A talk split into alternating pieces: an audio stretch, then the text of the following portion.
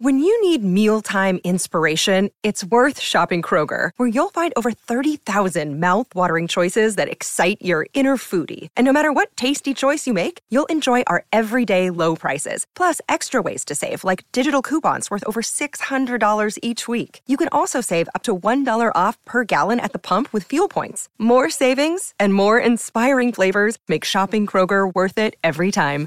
Kroger, fresh for everyone. Fuel restrictions apply. Il Repower UE e il tetto al prezzo del gas.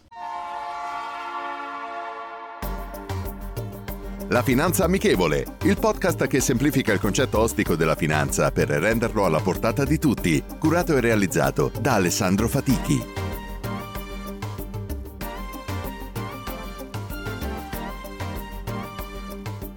Benvenuti ad un nuovo episodio della Finanza Amichevole.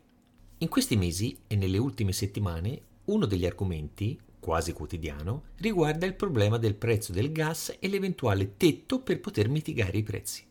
A maggio del 2022 è stato creato il piano Repower dell'Unione Europea per accelerare il processo verso le energie rinnovabili e la dipendenza dai combustibili importati dalla Russia.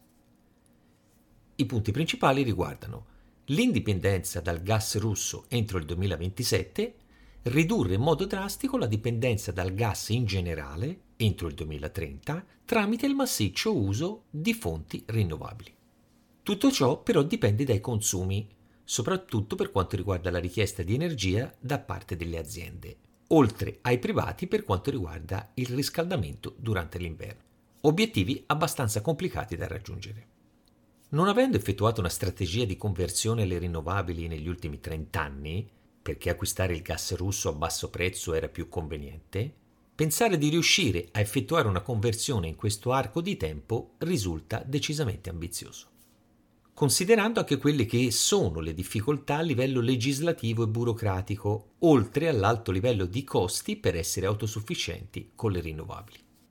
Quindi un arachiri pazzesco da parte di quasi tutta l'Unione Europea, con la Germania in testa, l'essere stati praticamente dipendenti dalla Russia a livello energetico. Riuscirà l'Unione Europea in questa impresa? Oggi è complicato fare un'analisi precisa, ma la richiesta di gas rimarrà comunque alta se certi combustibili fossili saranno meno utilizzati. Di conseguenza, per alcuni anni sarà necessario trovare fonti di approvvigionamento da altri paesi e quale sarà uno dei paesi da dove l'Europa aumenterà l'approvvigionamento? Gli Stati Uniti?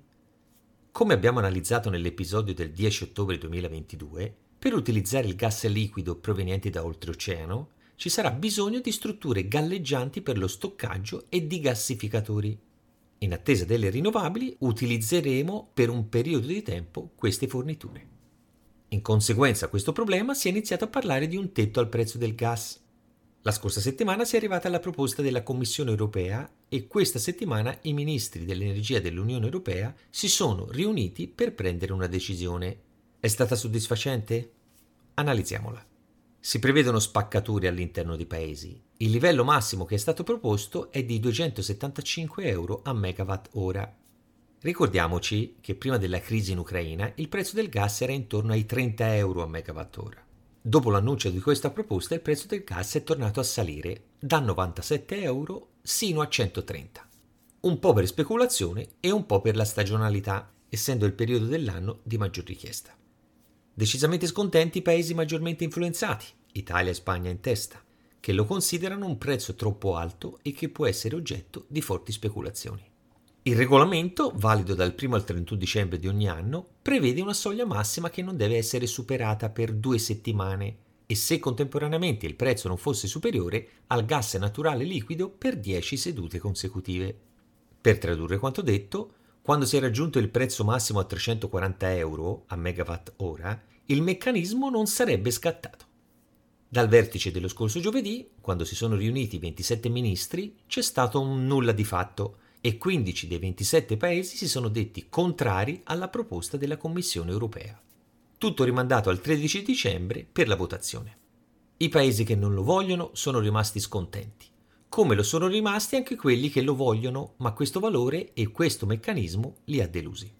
Gli stati più forti si possono permettere un prezzo più alto, arginando il problema diminuendo la componente fiscale. I paesi più deboli avrebbero un'incidenza maggiore sui costi di produzione, sui loro conti pubblici e conseguentemente sulla loro crescita economica. L'accordo è stato trovato sulle modalità delle forniture e sulle facilitazioni per quanto riguarda il processo verso le rinnovabili. Per il resto si dovrà trovare l'accordo al tetto del prezzo. Quindi possiamo dire che anche questa volta di Unione Europea c'è stato ben poco. Per il resto rimaniamo in attesa del 13 dicembre per sapere quella che sarà la decisione definitiva. La citazione di oggi è la seguente. I Dieci Comandamenti contengono 279 parole, la Dichiarazione americana di indipendenza 300 e le disposizioni della Comunità europea sull'importazione di caramelle esattamente 25.911. Franz Josef Strauss. Rendiamo la finanza amichevole. Vi aspetto. Potete ascoltare questo podcast sulle principali piattaforme disponibili.